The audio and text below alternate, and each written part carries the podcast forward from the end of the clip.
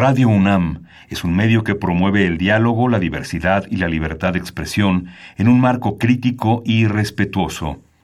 Los comentarios expresados a lo largo de su programación reflejan la opinión de quien los emite, mas no de la radiodifusora. Ingredientes para hacer la pócima de la diversión. Ancas de rana intrépida. Ratones de laboratorio.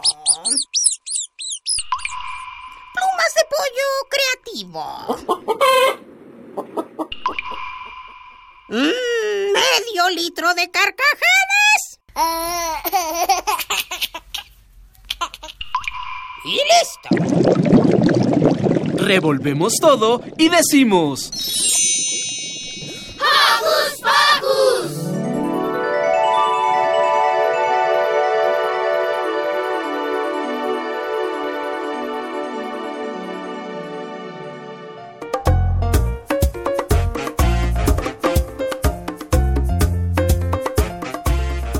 ¡Yay! Ya estamos nuevamente en Hocus Pocus y muy felices por sabernos acompañados de nuestros muy queridos Joco Escuchas. Bienvenidos, yo soy Silvia, los saludo con un sonoro beso. Mandemos saludos para nuestros Joco conductores, Mili, Maga, Lu, Liber, Demian, Dani, Rich y Emiliano. Saludos para Carmen y Lilith, nuestro super equipo de producción. Y por supuesto, saluditos para Minisanti y Alex. Hoy en Hocus Pocus platicaremos sobre el proyecto 123 por mí que la Facultad de Psicología de la UNAM lanza contra la obesidad infantil.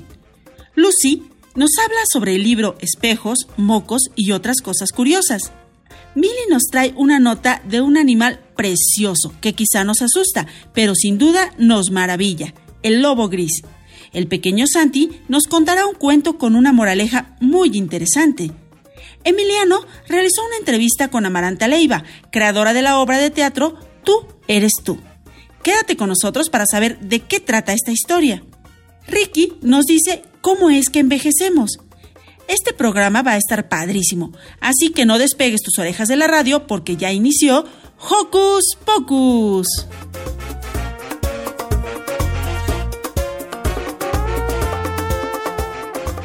Quédate en casita y no olvides que nos gusta saber de ti a través de nuestras redes sociales. Conéctate con tu tablet, compu o celular. Facebookea con nosotros y búscanos como Hocus Pocus Unam. Regálanos un like y mándanos tus sugerencias musicales o cuéntanos qué haces para entretenerte en casita. Pero si lo tuyo son las frases cortas, búscanos en Twitter como arroba Hocus Pocus-Unam. Síguenos y pícale al corazoncito. ¿Qué les parece si iniciamos esta emisión con Muñeco Parlanchín de nuestros amigos de Aguizote Blues?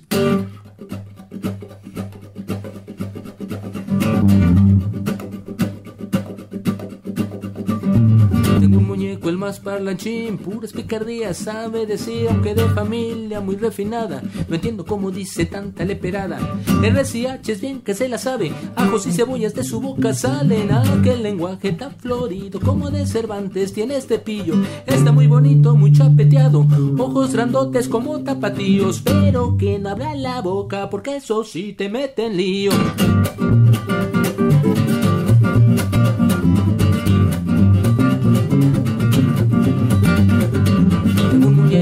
Parlanchín, puras picardías sabe decir, aunque de familia muy refinada. No entiendo cómo dice tanta leperada.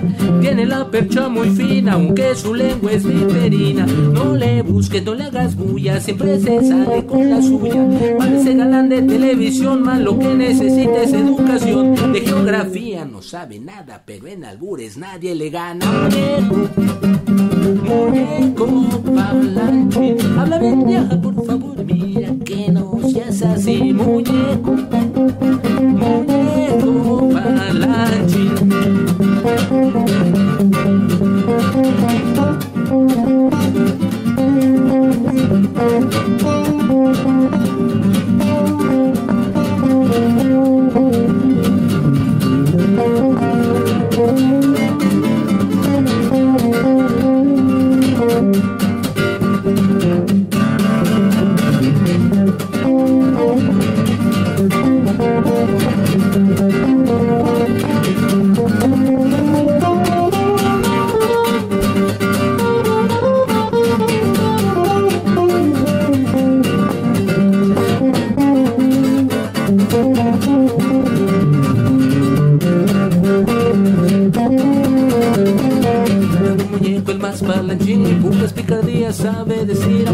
familia muy refinada. No entiendo cómo dice tanta leperada. Cuando vamos de visita o de paseo, debo cuidarle su boquita, ya que se vio una linda chica. Le dice aquello de a qué horas vas al pan, mamacita. Mira, no tomes todo a broma, el español es un gran idioma. Ahí tienes a Paz y a Neruda, a Nervo, a Sabines. Qué buenas plumas, pues han de ser pollos, contestó el muñeco, no les digo. Muñeco, Habla bien ya, por favor, mira que no seas así, muñeco, muñeco,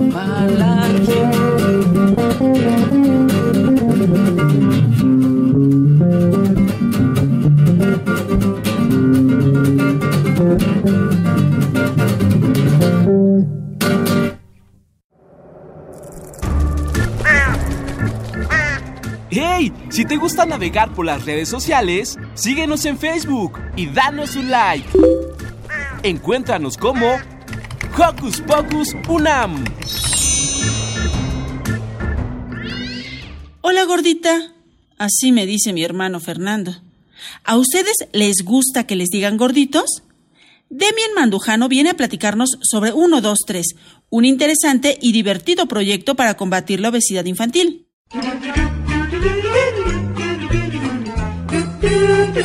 ¿Listo micrófono? ¡Yeah!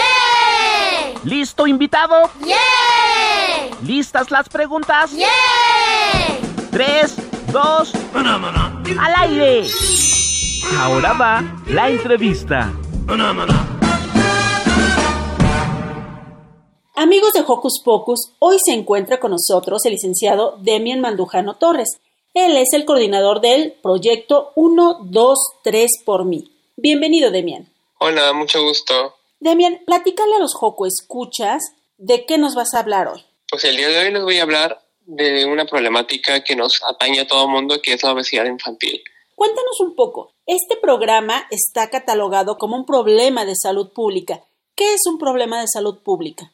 Un problema de salud pública justamente se refiere a una problemática que ya está muy enraizada, ya que muchas, muchas personas presentan esta problemática y que no se les da una solución óptima, ya que gran parte de esta misma población no tiene tan, o puede ser los recursos o realmente como la capacidad de lograrlo. De lograr solucionar este problema y como se extiende a tanta gente ya se llama problema de salud pública. Dinos, por favor, Demian, ¿cómo afecta a la población en general, a chicos y grandes? Bueno, la obesidad afecta tanto a niños como a adultos. En el caso de los niños, esta se presenta a través de la ganancia de peso y esta consecuentemente lleva a enfermedades posteriores, como lo son enfermedades de la edad adulta o igual enfermedades en la niñez. También puede provocar algunas situaciones a nivel emocional, pero pues tiene muchas afectaciones principalmente en la, en la edad infantil.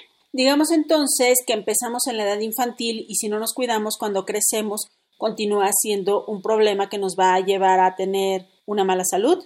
Sí, justamente hemos visto que hay una relación directa entre la obesidad infantil y la obesidad de la edad adulta. Y como había mencionado también, pues justamente a raíz de pues esta relación que existe entre la obesidad infantil y obesidad adulta, empiezan como a surgir problemas propios de la edad adulta, como la diabetes, que no son problemas ajenos a la niñez, pero que se presentan mucho más en la edad adulta. Y justamente se está buscando como evitar este tipo de, más bien que se surjan este tipo de complicaciones, porque hemos visto igual que hay problemáticas, pongamos de una, el panorama nacional, que la obesidad y la diabetes y las comorbilidades asociadas pues son muy riesgosas o nos ponen en riesgo ante este tipo de panoramas. Wow, o sea, estamos hablando de un problema que no solo es en nuestra ciudad o en nuestro país, sino un problema que es en todo el mundo. Sí, justamente la obesidad es un problema que tenemos a nivel mundial y a nivel nacional. A nivel nacional tenemos que entre 3 y 4 niños de cada 10 presentan obesidad infantil y pues alrededor del 35% de la población mexicana presenta este, bueno, esta problemática. A nivel nacional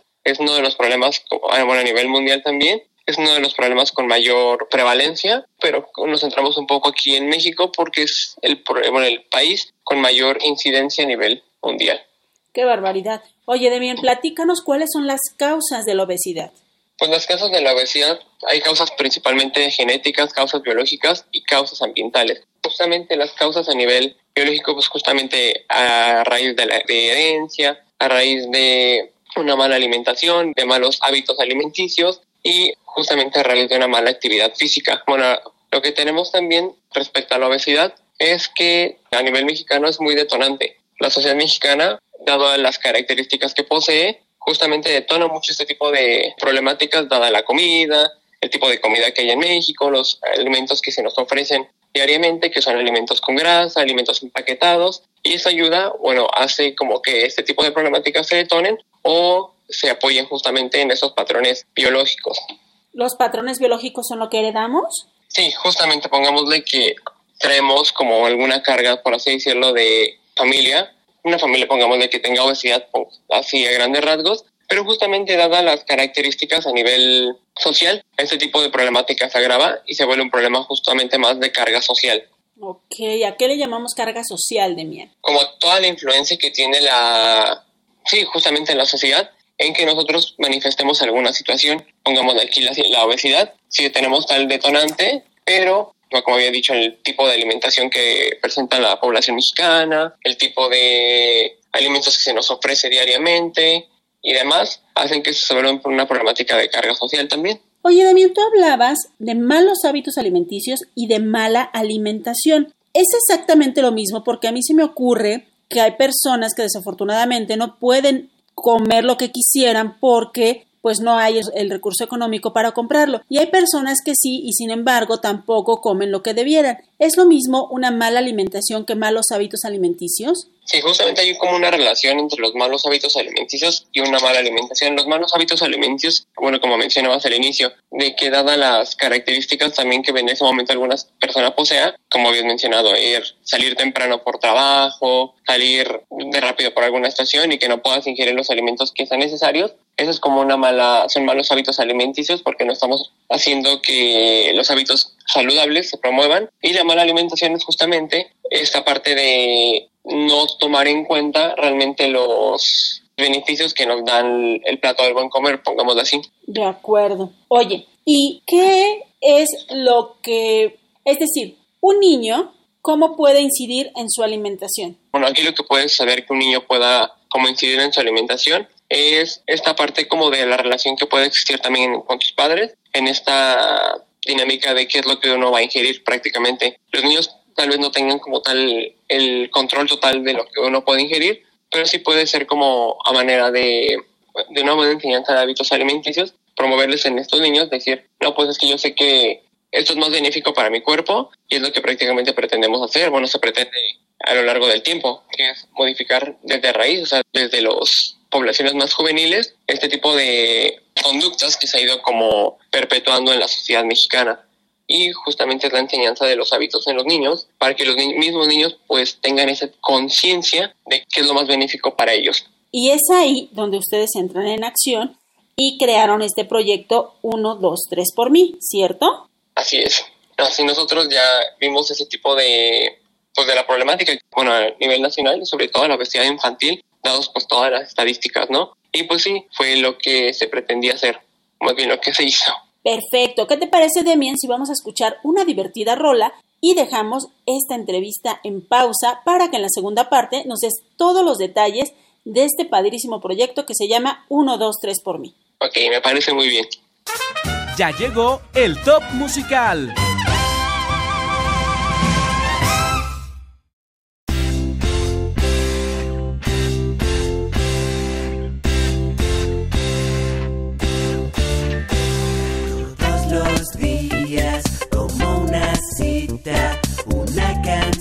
Suena en mi pancita. Es la voz de un hombrecillo. Escucha bien, tú podrás oírlo.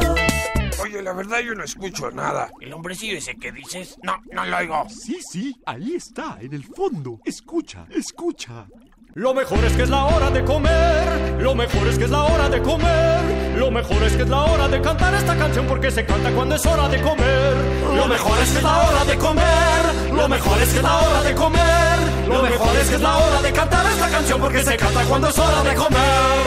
Ay mamá, ya está la comida, no te vayas a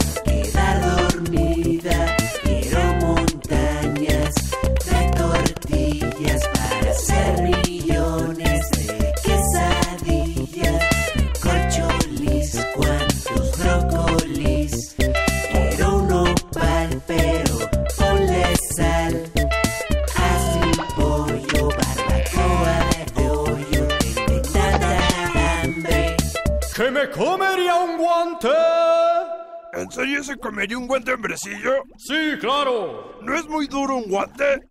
Bueno, tal vez. Lo mejor es que es la hora de comer. Lo mejor es que es la hora de comer. Lo mejor es que es la hora de cantar esta canción porque se canta cuando es hora de comer. Lo mejor es que es la hora de comer. Lo mejor es que es la hora de comer. Lo mejor es que es la hora de cantar esta canción porque se canta cuando es hora de comer.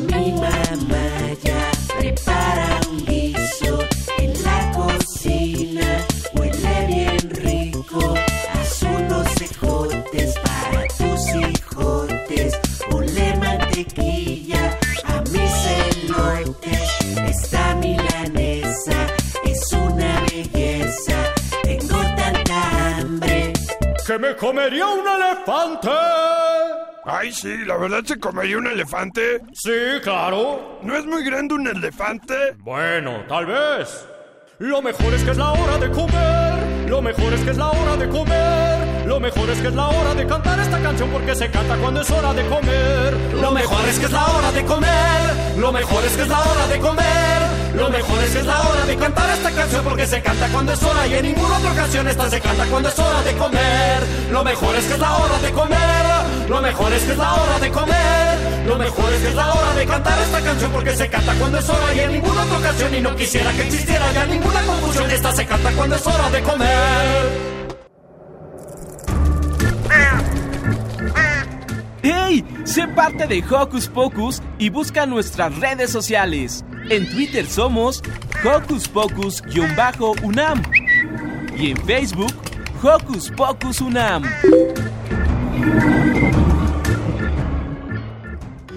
Hocus Pocus te invita a descubrir las actividades lúdicas, académicas, culturales y científicas que la UNAM tiene para ti.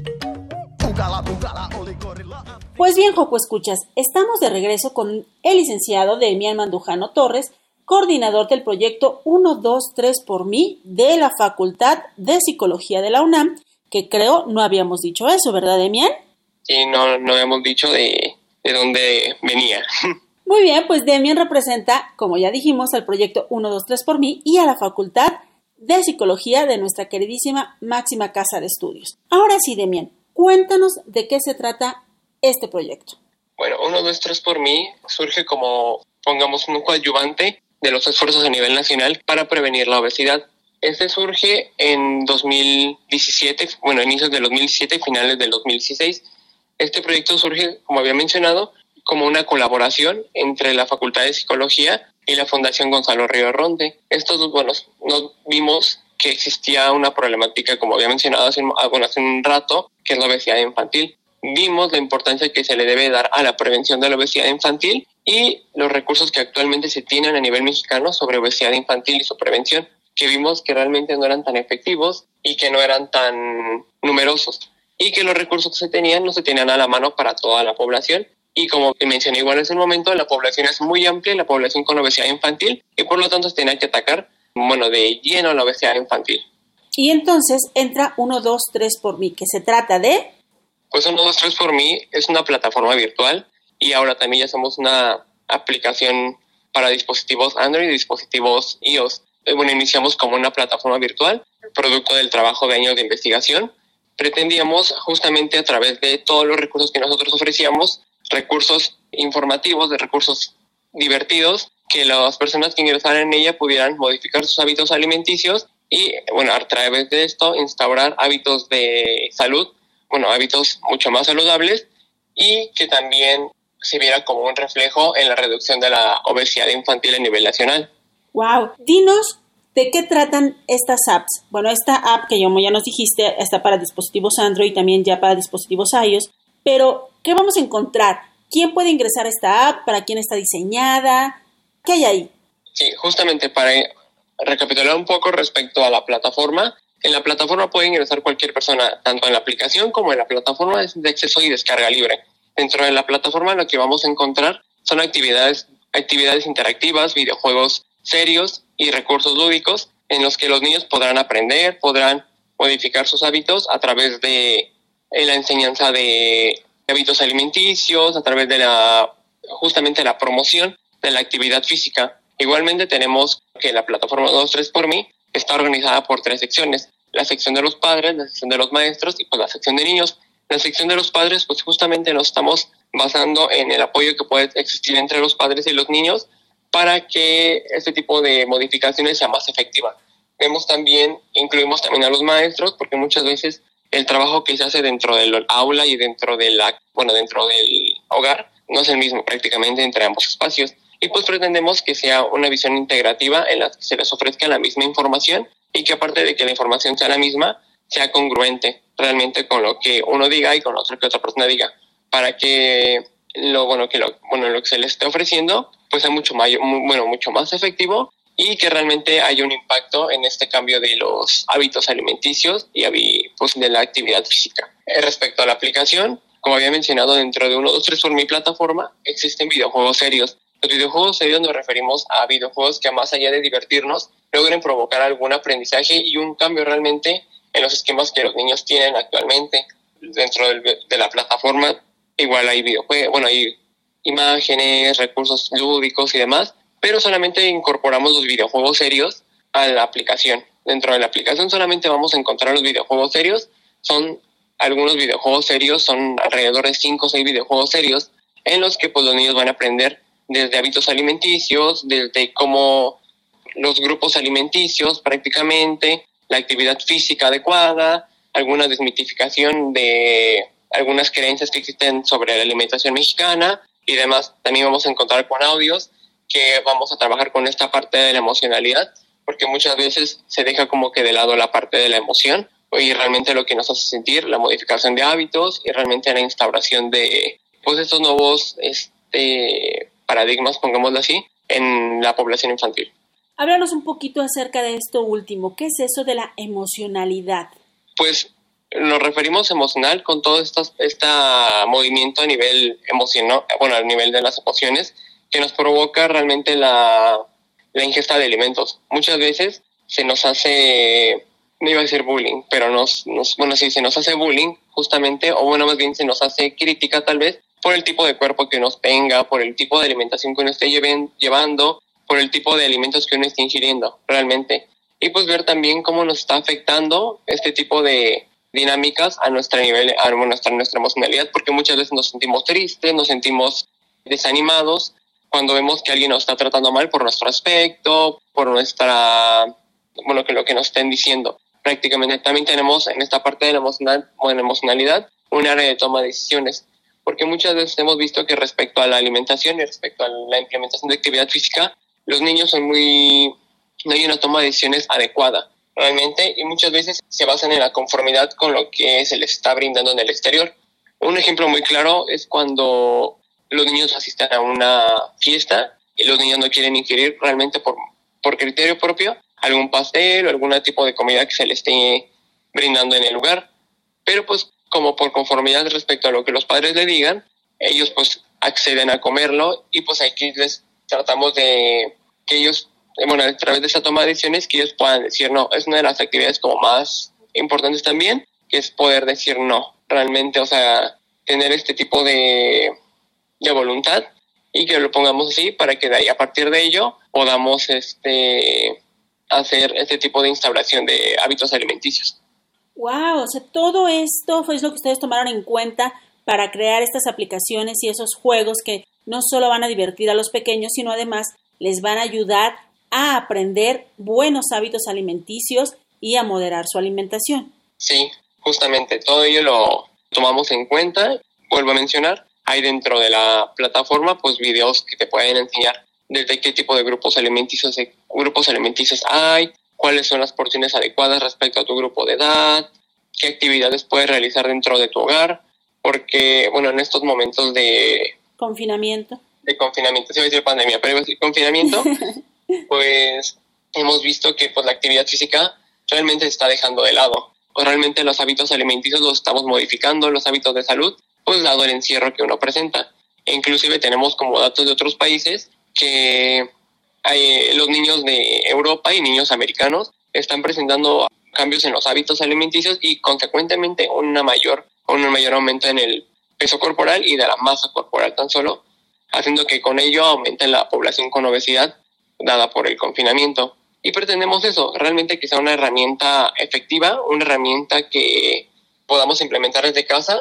Nosotros igual tenemos marcado mucho el contexto mexicano. Realmente estamos, mantenemos fieles realmente a lo que existe a nivel México y los recursos que ofrecemos son recursos que puedes mantener, bueno, que puedes realizar dentro de tu hogar, que no tienes que salir a ningún lado y que no tienes que utilizar algún otro tipo de algún, algún aditamento, ninguna cosa exterior. Realmente son recursos que puedes utilizar desde tu sala, pongámoslo así, te metes a la aplicación, puedes revisar qué ejercicios nosotros sugerimos, que realmente también los ponemos a manera de sugerencia o alternativa, porque igual puedes, si tienes algún especialista muy cerca, pues igual puedes complementarlo con ello. Pero pues te ofrecemos ello, realizar algunas este, calentamientos, sentadillas, actividades que igual se basen a tu edad y que puedas realizar en conjunto con tus padres también. Perfecto, pues ahí está toda la información. Y bueno, justo ahorita que mencionas a los padres, yo dije, bueno, creo que cualquier persona adulta también, padre o no, o no padre, bueno, madre o no madre, podría entrar a esta aplicación y sería de gran utilidad. Pero Demian, dinos, ¿cómo buscamos la aplicación? Puedes ingresar a cualquier de las tiendas de descarga, la tienda de Android o la tienda de Apple, y solamente colocar 1, 2, 3 por mí en el buscador junto. Realmente tienes que ponerlo junto. Con letras, no con letras.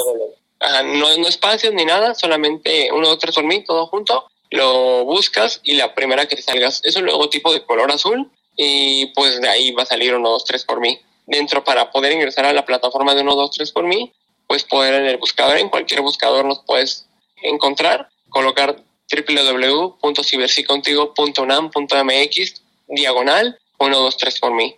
Y pues ya de ahí puedes ingresar de nueva cuenta junto a tus padres y pues esperemos que realmente sean un recursos que pues les puedan ser muy útiles para la población. Pues nosotros creemos que efectivamente ustedes, todos los que hicieron este proyecto, uno de estos por mí y la Facultad de Psicología de la UNAM, están haciendo grandes cosas por la salud de la población y sobre todo pues por la salud de los más pequeñines, que en este caso es quienes nosotros nos dirigimos. Pues Demian, muchas gracias por compartir con el público de Hocus Pocus este proyecto y pues vamos todos a sumarnos a esta iniciativa 1, 2, 3 por mí. Muchísimas gracias a ustedes por el espacio y por la preocupación de este problema a nivel nacional. De verdad, muchas gracias. Gracias a ti, Demian. Bate con la cucharita, bate con el cucharón. Bate con la cucharita, con el cucharón. Espinaca verde oscura con tomillo y perejil. Verde clara tu mirada, menta fresca del jardín. El que sepa la receta me la dice por favor. Por más que le agregue sal, siempre le falta sabor.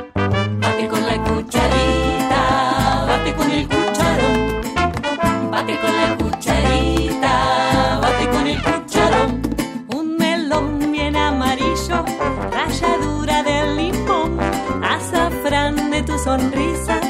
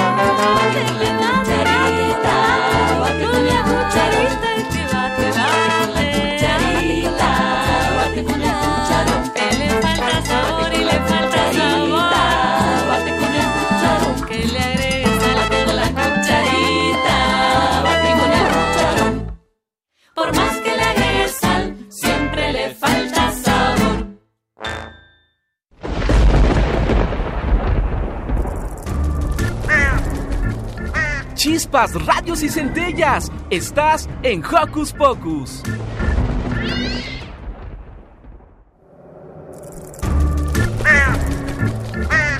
¡Hey! Sé parte de Hocus Pocus y busca nuestras redes sociales. En Twitter somos Hocus Pocus-UNAM y en Facebook Hocus Pocus UNAM.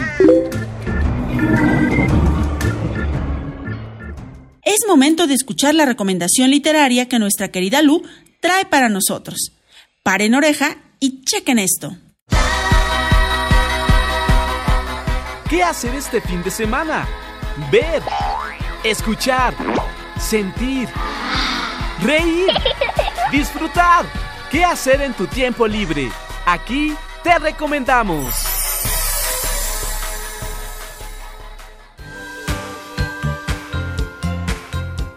Hola amigos de Hocus Pocus, yo soy Lucy y espero que estén muy bien. El día de hoy quiero recomendarles un libro muy divertido. Se trata de espejos, mocos, cucarachas y otras pócimas curiosas, del editorial SM. Este libro de Kiren Miret habla sobre muchas pero muchas cosas.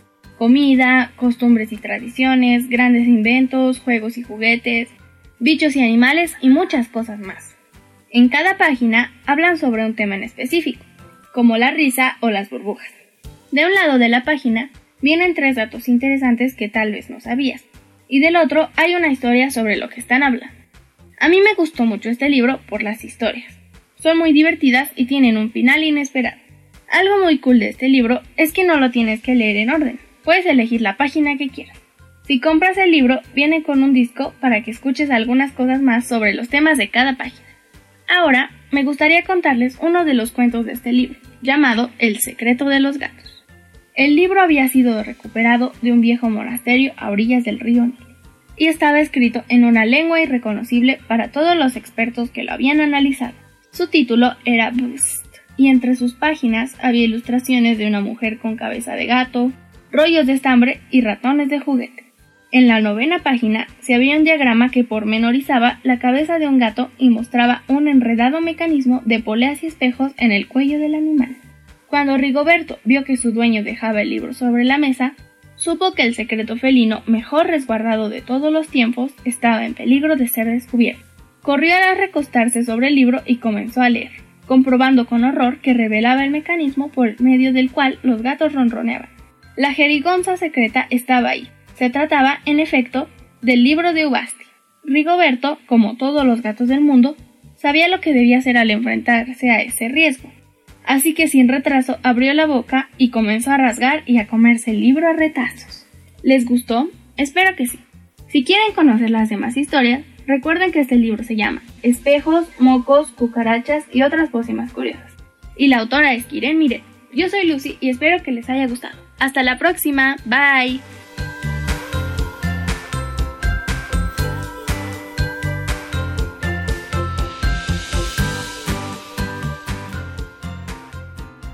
El lobo gris es uno de los animales que más admiración y deleite me da. Millie nos trae esta interesante nota. Escuchen con atención.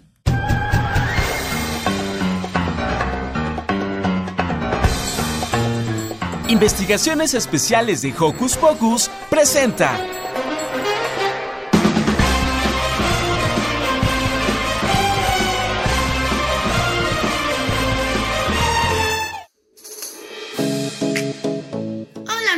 Hocus ¿cómo están? Yo soy Millie y hoy les vengo con una notita increíble, así que empecemos. ¿Saben qué es un lobo gris? Supongo sabrán, pero si no, el lobo gris es una raza de lobo que de hecho es el ancestro de nuestros perros domésticos. Los lobos grises están tristemente en peligro de extinción. Esto fue porque en los 70 se hizo una campaña de eliminación completa del animal, que básicamente sirvió es por eso que en el Museo del Desierto en Coahuila los han estado cuidando ya varios años para que nazcan más crías y la raza prevalezca. De hecho, en el museo ya han nacido en los últimos 6 años 22 crías, de las cuales 18 viven en albergues. En medio de plena pandemia, alrededor del 18 y el 24 de abril de este año, nacieron 8 crías de lobos grises en el museo. Dicen ellos que es la manada más grande que han tenido, ya que son cuatro machos, 4 hembras y 8 crías. Son 16 en total. La madre de los cachorros, Esperanza, es de Sonora y el padre llamado Reemplazo viene de la Ciudad de México. Esta es la quinta camada que hay en el museo y la más grande. Hace un par de días se subió un segundo video enseñando cómo es su cuidado y su vacunación. Primero se le pone una cosa para tapar ojos, boca y oídos para minimizar el estrés del cachorro. Lo siguiente es que se les checa qué sexo son, hembra o macho. Después se les pesa para saber si están saludables y luego les toman sus frecuencias cardíacas y respiratorias para saber si están respirando bien y si su pulso es normal. Ya después de eso es que se les ponen las vacunas preventivas y se les desparasita. Cuando esto ya sucedió, van a proceder a ponerle un microchip para mantenerlos ubicados y luego le van a aplicar un antibiótico para que al ingresarse un microchip no se enferme o demás, ya que se aplica como una vacuna pero un poco más gorda y crea una herida. Ya cuando se hizo esto, se le quitan los tapones y todo lo que se le puso anteriormente y los vuelven a meter a su albergue para reunirse con su manada. Por si quieren saber más de estas crías, el museo por Facebook cada cierto tiempo está subiendo videos con información de cómo van creciendo y demás, para que los vayan a checar, ya que en este museo los lobos están sintiendo cómodos como para tener crías, lo que es un gran acontecimiento que no se pueden perder. Bueno, espero les haya gustado esta nota que da mucha ternura y gusto. Nos vemos pronto, Radio Escuchas. ¡Adiós!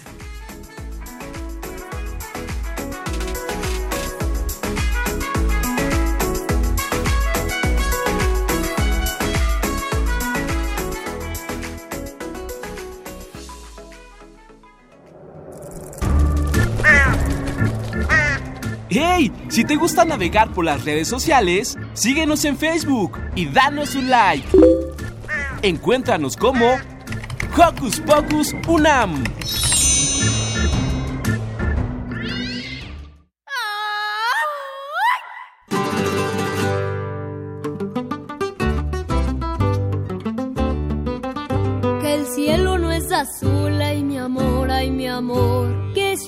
Dices tú, ay mi amor, ay mi amor. Ves todo al revés, ay mi amor, ay mi amor. Creo que piensas con los pies, ay mi amor, ay mi amor.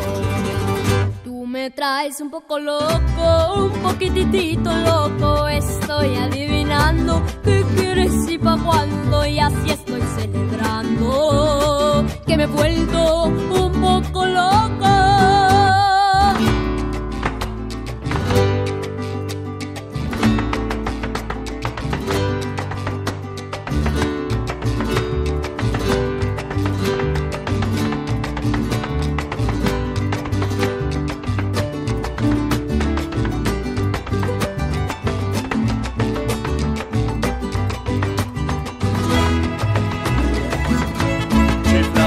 Me vuelves, eso está un poco loco. Tu mente que despega. Tú siempre con ideas, con mi cabeza juegas. Todo es un poco loco.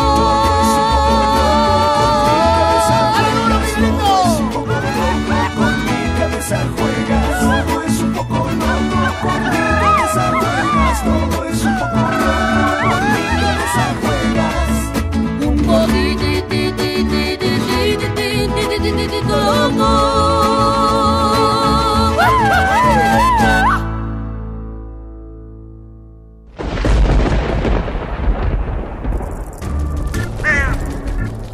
Chispas, radios y centellas. Estás en Hocus Pocus. ¿Te imaginas que en una carrera de velocidad participaran una tortuga y una liebre? ¿Quién crees que ganaría? Bueno, pues Mini Santi nos lo cuenta. La liebre y la tortuga, fábula de Sopo.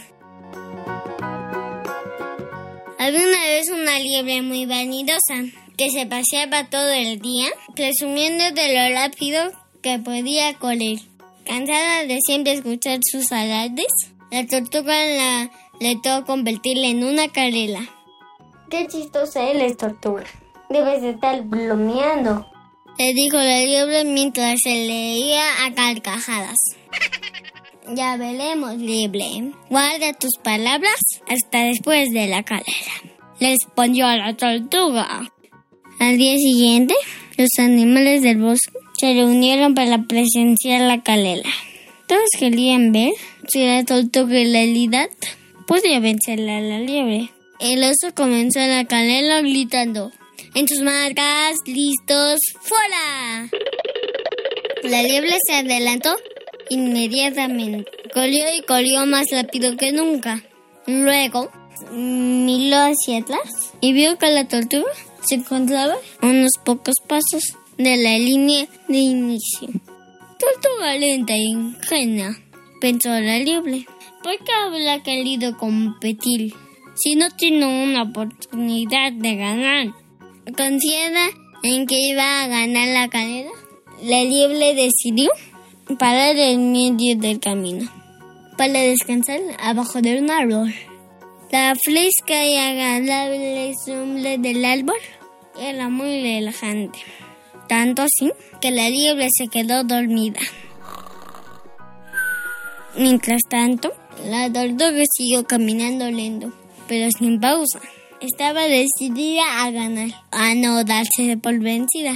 Pronto se encontró con la liebre, durmiendo plácidamente. La tortuga estaba ganando la calera. Cuando la tortuga se acercó a la meta, todos los animales del bosque empezaron a gritar de emoción. Los gritos despertaron a la liebre, que no podía dar crédito a sus ojos. La tortuga estaba cruzando la meta y ella había perdido la carrera.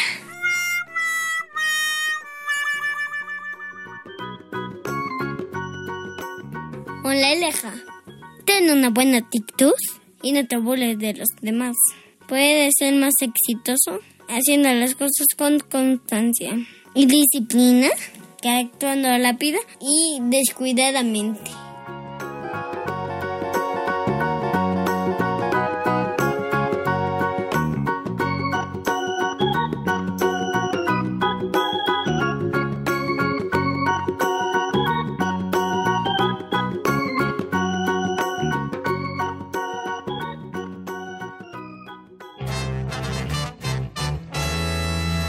Hola, soy la tortuga y estaba viéndolos cómo saltaban desde la esquina y me dije, tengo que pertenecer a esa pandilla de conejos. ¿Qué dicen, eh? ¿Qué dicen? Mira, ya acabamos de votar y tu amistad no nos interesó. No, eres lento, torpe y no puedes saltar. Te pesa mucho el caparazón. Óigame, por favor, esto requiere una explicación. Porque la gente que está en mi condición cuenta con un gran mundo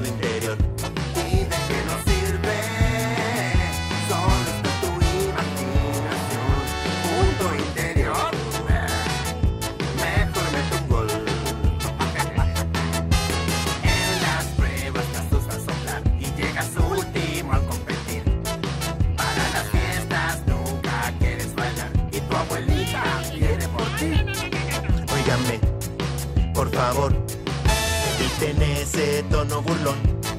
Porque seguro cambiarán de opinión cuando conozcan mi mundo interior. ¿Y de nos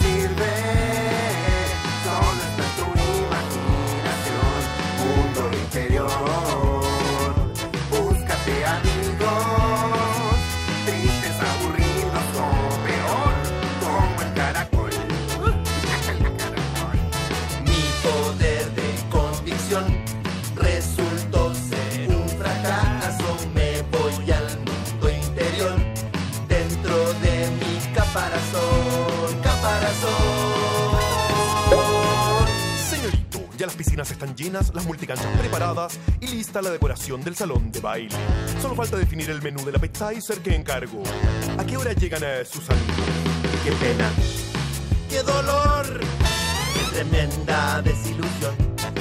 Abandonado en mi mundo interior, sin más amigos que un caracol. ¿Y de qué me sirve tan sofisticada producción? Dijo el caracol.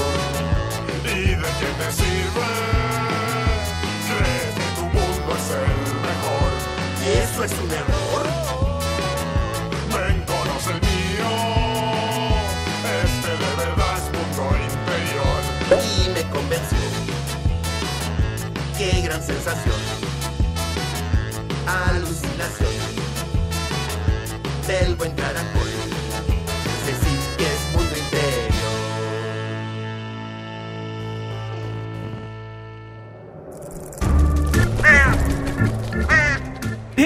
Sé parte de Hocus Pocus y busca nuestras redes sociales. En Twitter somos Hocus Pocus-UNAM y en Facebook Hocus Pocus UNAM.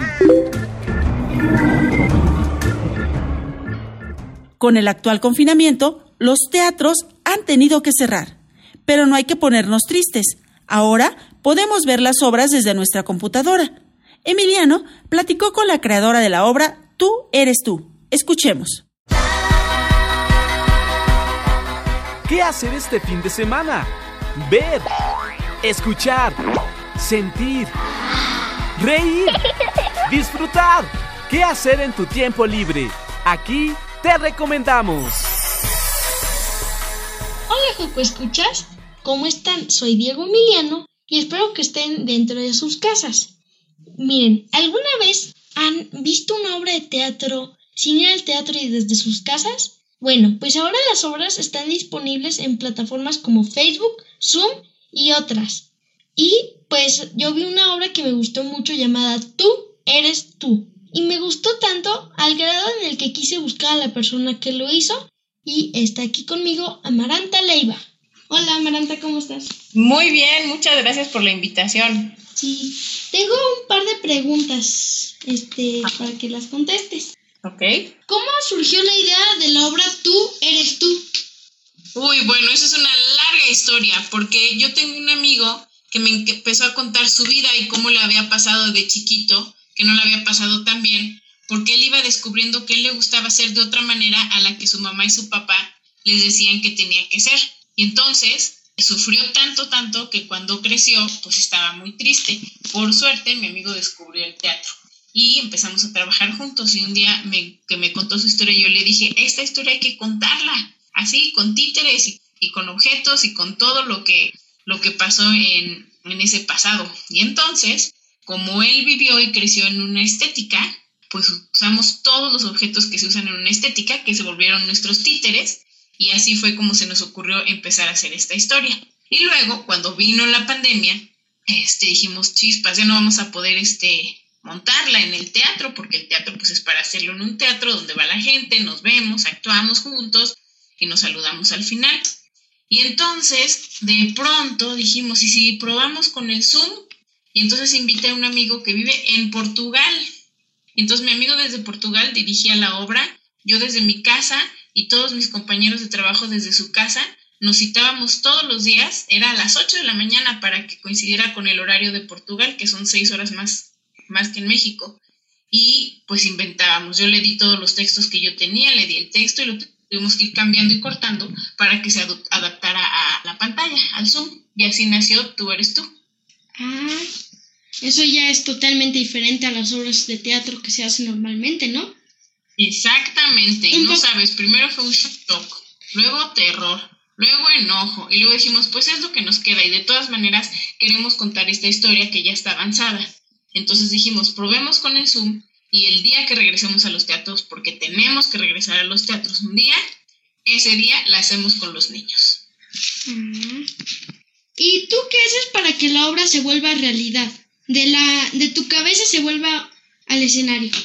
Bueno, yo en esta obra de Tú eres tú, por ejemplo, me encargué de escribir el texto, pero desde antes del texto pensaba y pensaba y decía, esta historia está bien bonita porque puede ser un personaje que está triste y que está buscando cómo ser más contento y, y entender quién es él. Yo sí creo que cuando uno descubre quién es, puede estar en la vida pues más contento, puede descubrir y explorar las cosas que le gustan, los trabajos, los juegos, los amigos, etc.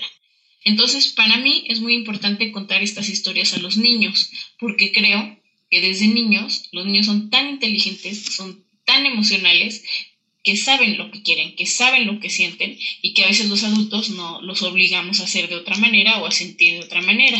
Y en este caso lo que yo hice fue escribirlo. Pensé en la idea y dije, quiero que sea un actor, Quiero que los títeres no sean construidos, sino que sean objetos de un salón de belleza.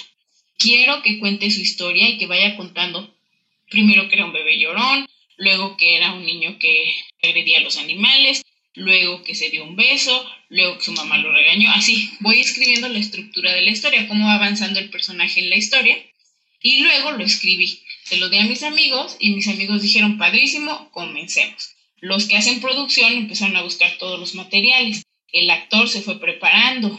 El director rompió mi texto, lo cortó mucho porque el texto para Zoom tenía, por lo que nosotros estuvimos explorando, necesitaba ser más cortito, más directo. Entonces, pues sí fue un texto pues más diferente. Y pues empezamos a trabajar. Entonces nos, nos conectábamos todos como tú y yo ahorita aquí. Y de pronto Claudio, que fue el director, decía apaguen este, cámaras. Y solo nos quedábamos Jonathan, el actor, Claudio y yo. Y entonces íbamos los tres trabajando y todos los demás escuchaban y al final opinaban. Ah, mira, eso en el teatro normal sería un poco raro, ¿no? Muy raro, muy raro. Aunque, ¿sabes qué? Tiene una cosa parecida a lo que pasó en el Zoom, que fue trabajo de equipo, que al final logramos hacer trabajo en equipo, aunque cada quien estaba en su casa. Y eso yo creo que es lo más valioso que rescato de esta obra que hicimos. Sí, y este, ¿qué mensaje quieres transmitir a los niños que vieron la obra? Quiero transmitirles el que estén seguros de lo que, que lo que sienten, lo que piensan y lo que quieren vivir es correcto porque es lo que ellos sienten. Y que cada quien es un individuo que va a ir en este mundo como en una aventura. Y en su propia aventura van a ir descubriendo historias, eh, personajes, amigos. Y que nada es que esté bien o que esté mal, ellos saben quiénes son, por eso digo que tú eres tú. Bueno, pues gracias por haber contestado mis preguntas. Y gracias por hacer una obra tan bonita de un tema tan chido. Ay, muchas gracias. Qué bueno que fuiste. Me dio mucho gusto verte ahí en el Zoom. Gracias. ¿Y qué días va a estar la obra?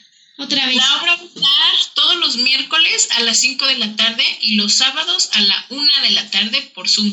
Y los boletos se compran en la titería.mx y cuando compras tu boleto de 100 pesos, te mandan tu link para entrar al Zoom. Ok. Entonces, para que los coco escuchas que si por alguna razón se despistaron o no escucharon, ¿puedes repetir los datos? Claro que sí. Miércoles a las 5, sábados a la 1 por Zoom. Los boletos están en latitería.mx. Y bueno, gracias por contestar mis preguntas, Amaranta y Joco Escuchas.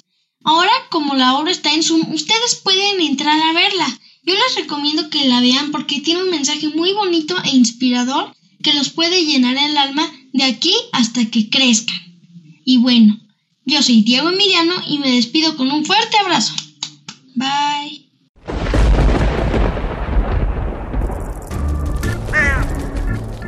Chispas, radios y centellas. Estás en Hocus Pocus. ¿Se han preguntado por qué crecemos? ¿Por qué envejecemos? Ah, pues la respuesta nos la trae Ricky en su nota. Paren oreja. A que no sabías.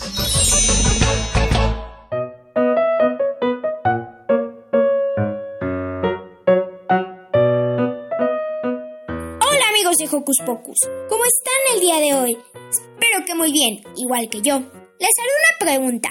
¿Ustedes saben por, qué envejecemos? Bueno, tal vez nosotros aún no, pero algún día lo haremos, como nuestros abuelos, de quien por cierto hoy hablaremos mucho. Así que comencemos. El envejecimiento normalmente sucede con el paso de los años y se va reflejando a partir de los 50 más o menos. A esta edad tu cuerpo ya no funciona como antes. El porqué de esto no está claro, pero hay muchas hipótesis. Hoy te voy a dar dos de ellas. Aclaro, estas se están comprobando aún. La primera de ellas es nuestro ácido desorribonucleico, mejor definido y mejor conocido como ADN. Este dice mucho de tu cuerpo. Su mayoría se encuentra en la sangre, el pelo y la saliva. Dentro de su definición están los años que vives.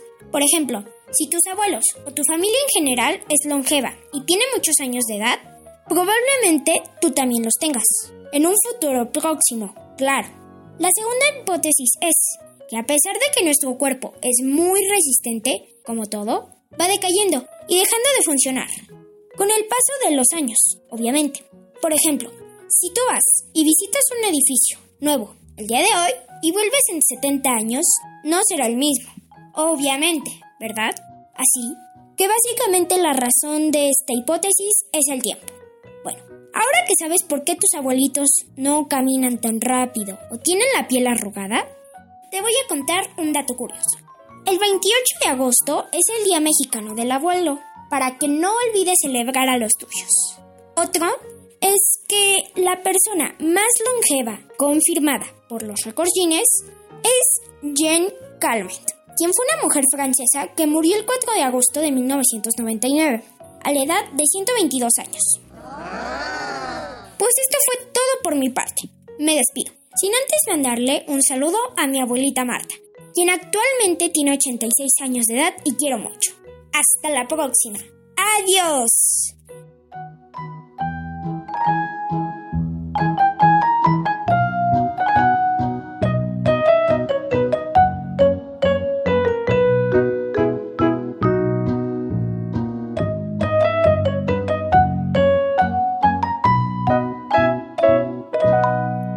Hemos llegado al final de este Hocus Pocus, pero los esperamos el próximo sábado con más diversión, música e interesante información. Yo soy Silvia y me despido de ustedes con un sonoro beso. Hasta la próxima. Radio UNAM presentó el espacio donde las niñas y los niños usan la magia de su imaginación.